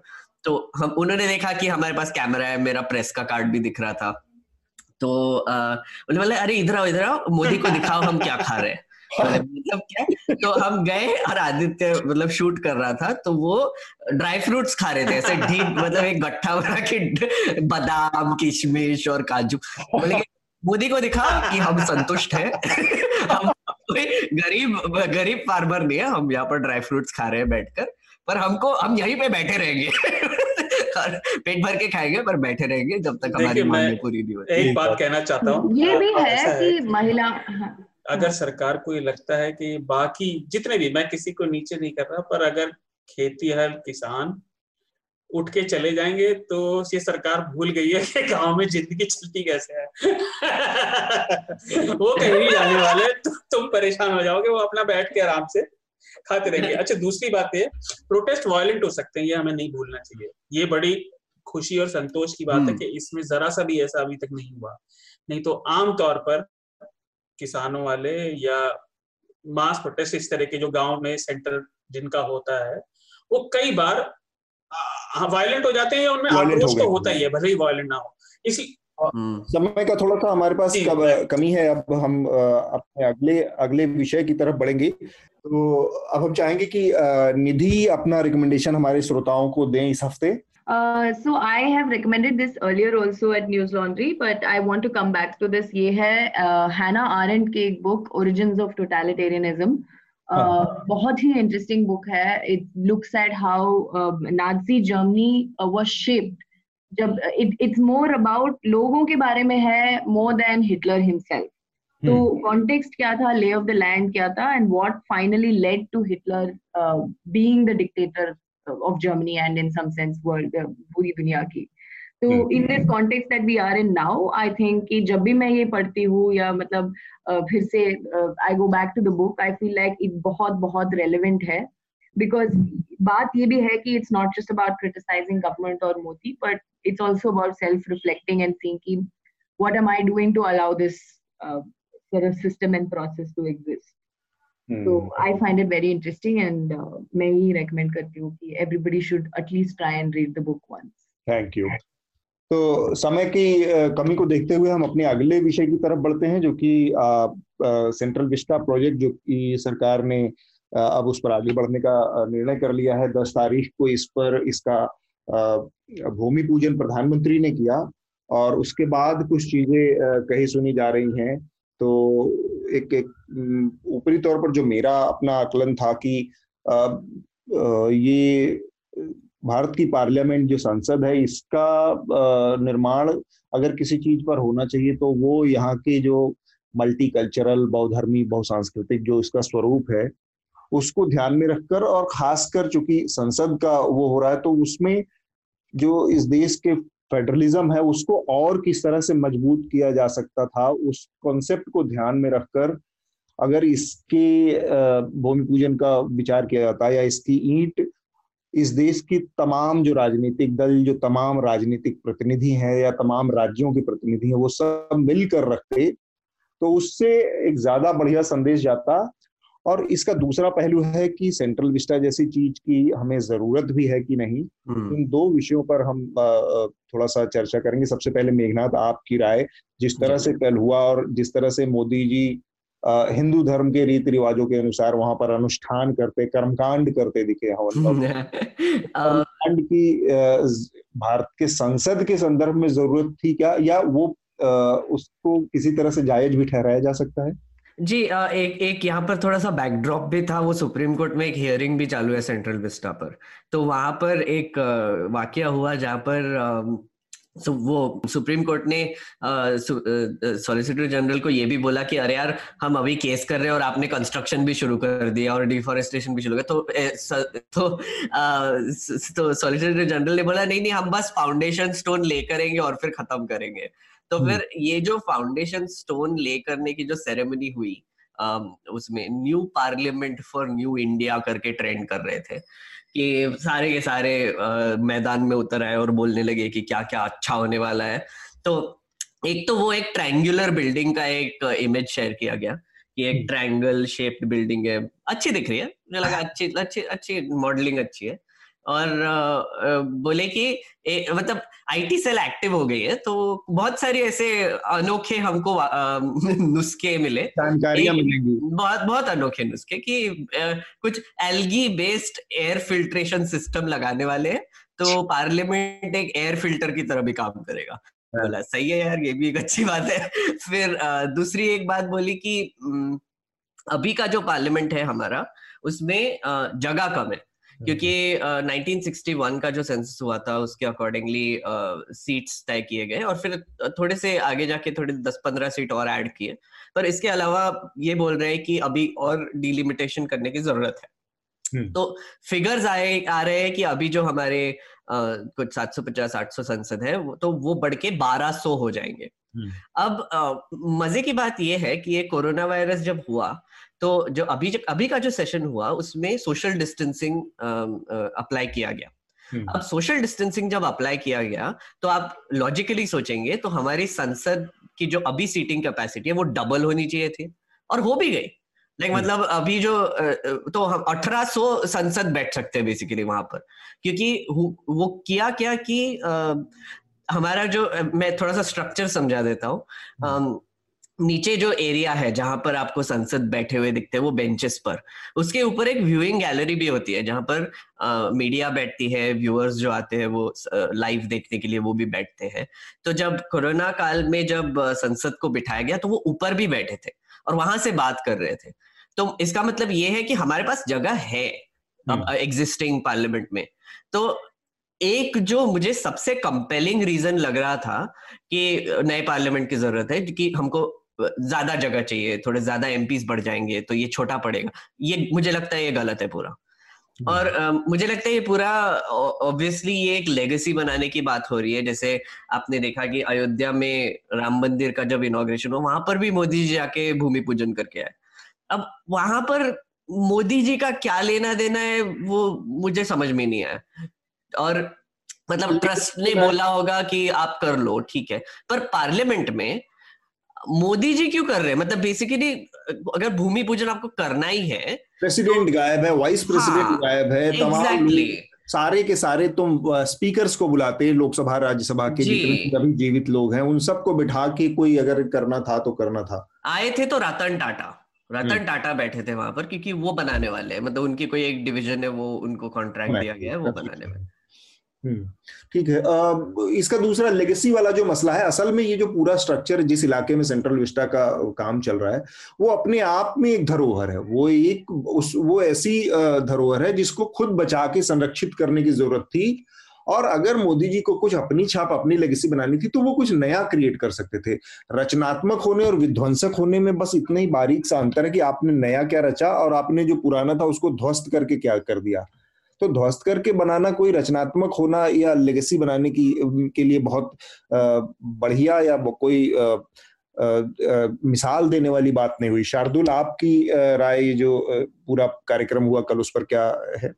मैं कार्यक्रम कल का देख रहा था जी, और प्रधानमंत्री की एक बात मुझे बड़ी अजीब सी लगी, कई बात लगी, हर एक बात मुझे काफी ज्यादा मतलब अजीब सी लगी। वो कह रहे थे कि भारत लोकतंत्र की मातृभूमि है। कमाल है भाई, मैं हैरान रह जाता हूँ। मैं हैरान रह जाता हूँ कि प्रधानमंत्री का कथाना गढ़ने में कोई सानी नहीं है, है ना, लेकिन आपके शब्द कुछ भी हो और आप कुछ भी हो, सच्चाई यही है कि आपके कृत्य ही सच्चाई दिखाते हैं। अच्छा, मैं खुशी से रिपीट करूंगा प्रधानमंत्री के कुछ शब्द, गुरु नानक के कुछ बोल उन्होंने बोले, जबलक दुल कहिए नानक, किचु सुनिए किचु कहिए, और संवाद की महत्ता पर जोर दिया। साल ये प्रधानमंत्री कितना संवाद करते हैं, और एक तरफा संवाद और उपदेशों की बात नहीं कर रहा मैं, नहीं तो संवाद ही क्या हुआ जो एक तरफा हाँ, तो मन की बात हाँ, हो हाँ, सच्चे संवाद में कुछ पूछो कुछ कहो वो तो ना के बराबर है, है ना। इस देश की अर्थव्यवस्था डूब रही है, हम चाहूं और संकटों से घिरे हुए हैं। मेरा तो कम से कम मत यही है कि इसकी अभी कोई आवश्यकता नहीं थी। और आशा की बात करते हैं, आशा की बात कर रहे थे संत बसवेश्वर का एग्जाम्पल देके कि सबको एकजुट होना चाहिए, है ना। ये तो पहले निश्चित तो कर लें सही काम क्या है, है ना। आशा बांधने से कुछ नहीं होता, और समर्थ व्यक्ति के लिए, समर्थ संस्था के लिए आशा बांधना बहुत आसान है, वो ले जाएगा, किंतु तो सामर्थ्यवान को, जरूरत को भी तो सहारा बंधवाना होता है। वो सरकार में किस लिए बैठे हैं? आपकी पार्टी हर नाम बदलने के तरीके, हर विचार पर जो सोच लिया, जो हितों से आपके मेल नहीं खाता, उसे देशद्रोही और गद्दार बताकर मतलब खारिज कर देते हो, तो आशा कैसे पैदा करेगी? अच्छा, एक चीज और, ये मैंने खबर देखी थी कि सभी धर्मों की प्रार्थना वहां बाद में हुई थी। हाँ, सर उधर प्रार्थना से दिक्कत नहीं है, वो तो हुआ ही। मेरा ये कहना है कि अकेले मोदी जी की, ये कोई एक आदमी का की इमारत नहीं बन रही है। बिल्कुल, ये तो लोकतंत्र की इमारत है। अगर ये रिप्रेजेंट कर रही थी किसी चीज को तो यह multi cultural multi coloured India का रिप्रेजेंटेशन था। ये वहां पर सारे लोगों का होना चाहिए था। हालांकि बहुत सारे लोगों को इन्होंने न्योता भेजा था, लेकिन वही दर्शक दीर्घा में बैठने के लिए। कॉन्सेप्ट गड़बड़ है मेन, कि मोदी जी बैठकर हर चीज आपकी इमेज बिल्डिंग का जरिया नहीं है। कम से कम भारत की संसद की बिल्डिंग तो आपकी इमेज बिल्डिंग का जरिया नहीं है। तो हर चीज कैमरे की रोशनी में लगा के और कैमरे को ताकते हुए आप जैसे तान के और हमेशा मतलब गुस्साई हुई मुद्रा दिखाने से, मतलब आपकी अपनी आत्मा को बहुत संतुष्टि मिलती होगी, लेकिन उससे असल में हर चीज नहीं हो सकता। आप राम मंदिर में गए फिर भी समझ में आता है कि आपकी पार्टी का एजेंडा था, लेकिन भारत की संसद उसके लिए नहीं है। आखिरी कमेंट मेघनाथ, अगर आपके पास कुछ हो फिर हम रिकमेंडेशन का राउंड शुरू करेंगे। मेघनाथ के कहने से पहले असल में देखा जाए तो राम मंदिर भी प्रधानमंत्री का व्यक्ति का मुद्दा नहीं था। अभी राम पे उनकी बपौती थोड़े है ऑब्वियसली, लेकिन मैं कह रहा हूँ कि पार्टी उनकी उस मंदिर के लिए हाँ। लड़ती थी तो वो मंदिर ले गए, आप उसको कर रहे हैं उसकी। एक एक मैं बस एक छोटा सा कमेंट करके मैं ख़त्म करूँगा कि एक मैंने ट्वीट पढ़ा, मंजुल ने ट्वीट किया था कि हमारा जो नया नया संसद है वो गांधी जी के पीठ के पीछे बन रहा है। तो जो संसद के आगे गांधी जी का पुतला है तो आप और उसके पीठ उनके पीठ के पीछे संसद बना है, कि मतलब ये भी एक सिंबॉलिक हो गया कि आप गांधी जी के पीठ के गांधी के पीछे बहुत बहुत उनको रिस्पेक्ट मिल रहा है। तो वो जब हुआ तो मैंने मैंने मैंने भी मतलब रिस्पॉन्ड किया, उसको बोला कि अभी जो फिलहाल गांधी जी की मूर्ति है अगर आप देखेंगे तो गांधी जी की आंखें बंद है। वो भी जो संसद की तरफ देख रहे हो आंखें बंद करके देख रहे हैं, संसद की तरफ वो आंख बंद करके देख रहे हैं, और अब पीठ पीछे अगर बन गई तो कुछ भी करने की छूट है, कुछ भी करने की छूट है। और एक एक बात मुझे अच्छा लग रहा है कि अभी हमारा नया भारत आने जा रहा है, जैसे कि प्रधानमंत्री जी ने कहा। तो नए भारत में बोल रहे हैं कि जो हमारे जो जो संसद होगा उसमें उसके अंदर एकदम बहुत कल्चरल हेरिटेज उनके दीवारों में वो एम्बाइब करेंगे और फिर हमारी डाइवर्सिटी डिपिक्ट करेंगे। बहुत सुंदर ऐसे पिक्चर्स शेयर किए जा रहे हैं लोकसभा राज्यसभा के, और बोल रहे हैं कि जो अकूस्टिक्स होंगे वो बहुत बढ़िया होंगे और जो कैमरा जो लगे जाएंगे वो बहुत एकदम क्वालिटी पिक्चर देंगे। तो बेसिकली मुझे लग रहा है कि अभी ऐसी स्थिति आ गई कि हमको एकदम बढ़िया क्वालिटी में ये देखने को मिलेगा कि कैसे हमारी गवर्नमेंट फार्म बिल्स जैसे बिल्स को बुलडोज करती है। बेसिकली यही होने वाला है कि प्रोसीजर uh, में कोई चेंज नहीं होने वाला है, सिस्टम में कोई चेंज नहीं होने वाला। नई बिल्डिंग आ गई, सबको देखने में अच्छा लगेगा, बैकग्राउंड बहुत अच्छा होगा जब ये होगा। तो सांसदों की गुणवत्ता बढ़ाने के बजाय संसद की गुणवत्ता बढ़ा जी। मतलब ये एकदम बहुत सिंबॉलिक सॉर्ट ऑफ ये है कि हेडलाइन मैनेजमेंट जैसे हम बात कर रहे हैं, तो अपीयरेंस पे कितना इनको इनको बेसिकली सब कुछ दिखाना है कि ये सब अपीयरेंस के लिए है। जो एक्चुअली आप एंटी डिफेक्शन लॉ है जिसमें आपको आपके संसद वोट भी नहीं कर पाते उनके उनके मन के हिसाब से, वो कुछ नहीं करेंगे। ये जो डिसरप्शन के है, जो सिटिंग्स uh, है, जो सिटिंग्स के दिन कम हो रहे हैं या फिर जो स्टैंडिंग कमिटी में बिल्स नहीं जा रहे, ये सब सिस्टमिक प्रॉब्लम्स है, इसको कोई एड्रेस नहीं करेगा। बस नई बिल्डिंग बना के छोड़ दो, ये ये फिर सब खुश हो जाएंगे। बेसिकली मतलब सॉरी मैं थोड़ा गुस्से में बात कर रहा हूँ क्योंकि मैंने संसद में काम भी किया है, तो ये ना एकदम दिल को लगता है कि आप नई बिल्डिंग तो बना रहे हो यार, मतलब इतना एफर्ट करके पैसा खर्च करके कर रहे हो, पर सिस्टम कब सुधारोगे? राइट। तो समय की सीमा को देखते हुए हम अब अपने रिकमेंडेशन की तरफ बढ़ेंगे। सबसे पहले शार्दुल, आपका रिकमेंडेशन क्या होगा इस हफ्ते? देखिए, इस हफ्ते मेरे तीन या चार रिकमेंडेशन हैं। हाँ। पहला तो साइबरपंक साइबरपंक नहीं नहीं नहीं बहुत बहुत बग्स हैं। ओके। अनुमेहा यादव की एक रिपोर्ट है जो पूरी इस किसान आंदोलन को उसके बैकग्राउंड के साथ बताती है। न्यूज लॉन्ड्री हिंदी पर है, उसे आप जरूर पढ़ें। दूसरा, एक बीबीसी हिंदी पर इस सप्ताह मंगलेश डबराल जी का निधन हुआ, तो उनके बारे में एक आर्टिकल है, राजनीतिक चेतना और मानवीय आभा से दीप्त कवि का जाना, उनके बारे में आर्टिकल है।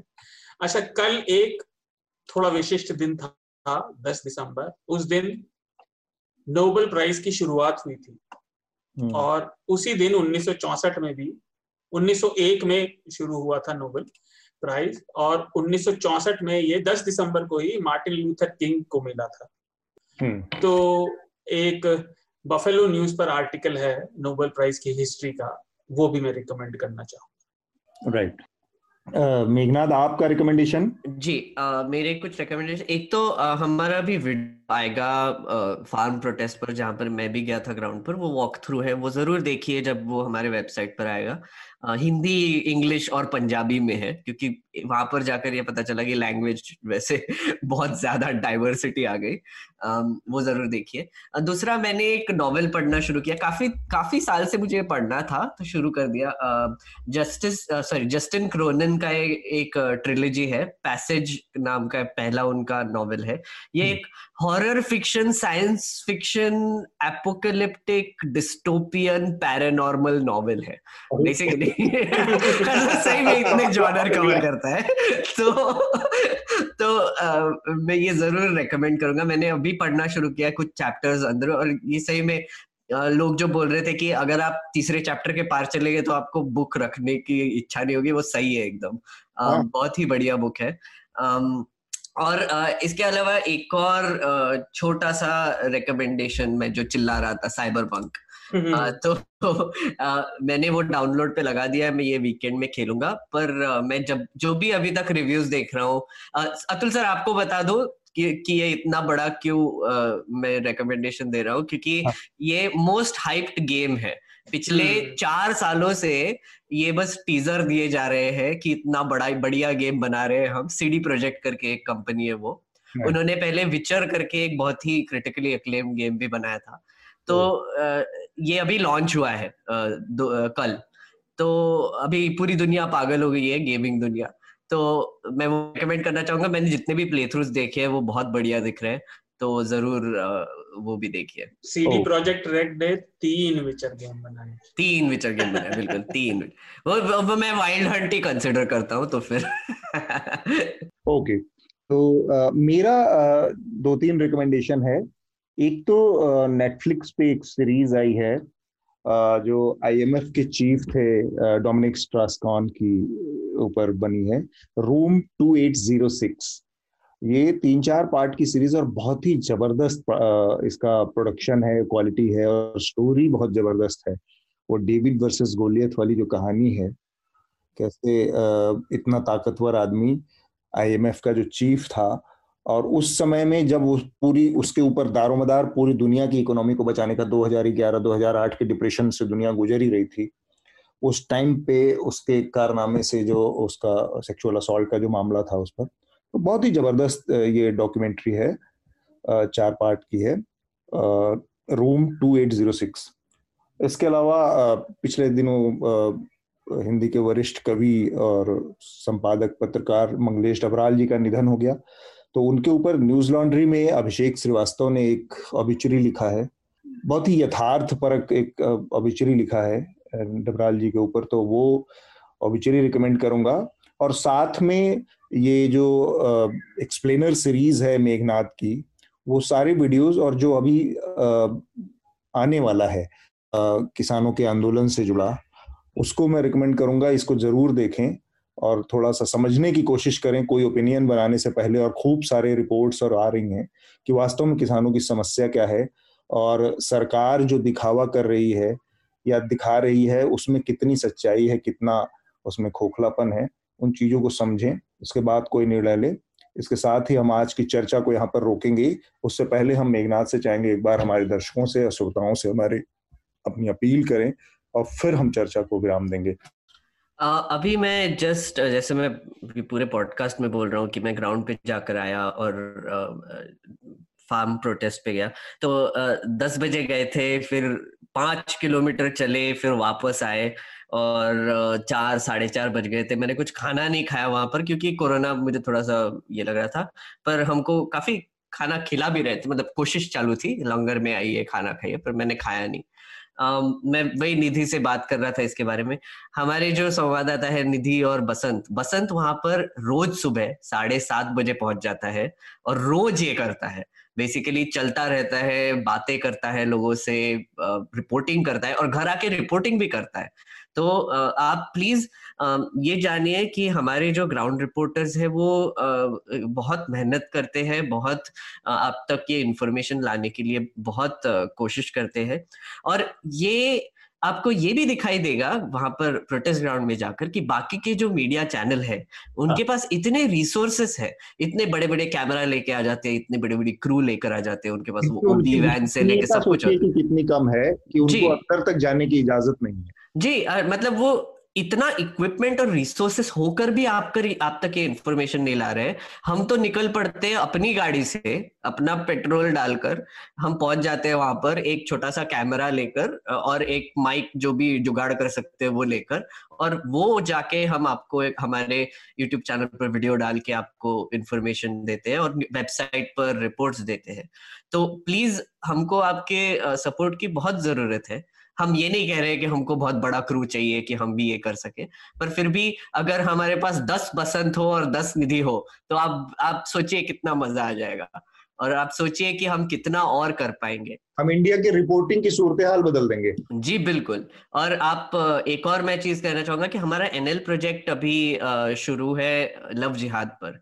हम फिलहाल हम बात नहीं कर पाए इस विषय पर, पर हमारा एक प्रोजेक्ट है जिसमें आकांक्षा और बसंत दोनों उत्तर प्रदेश गए हैं अभी। सर बसंत निकल चुका है ना?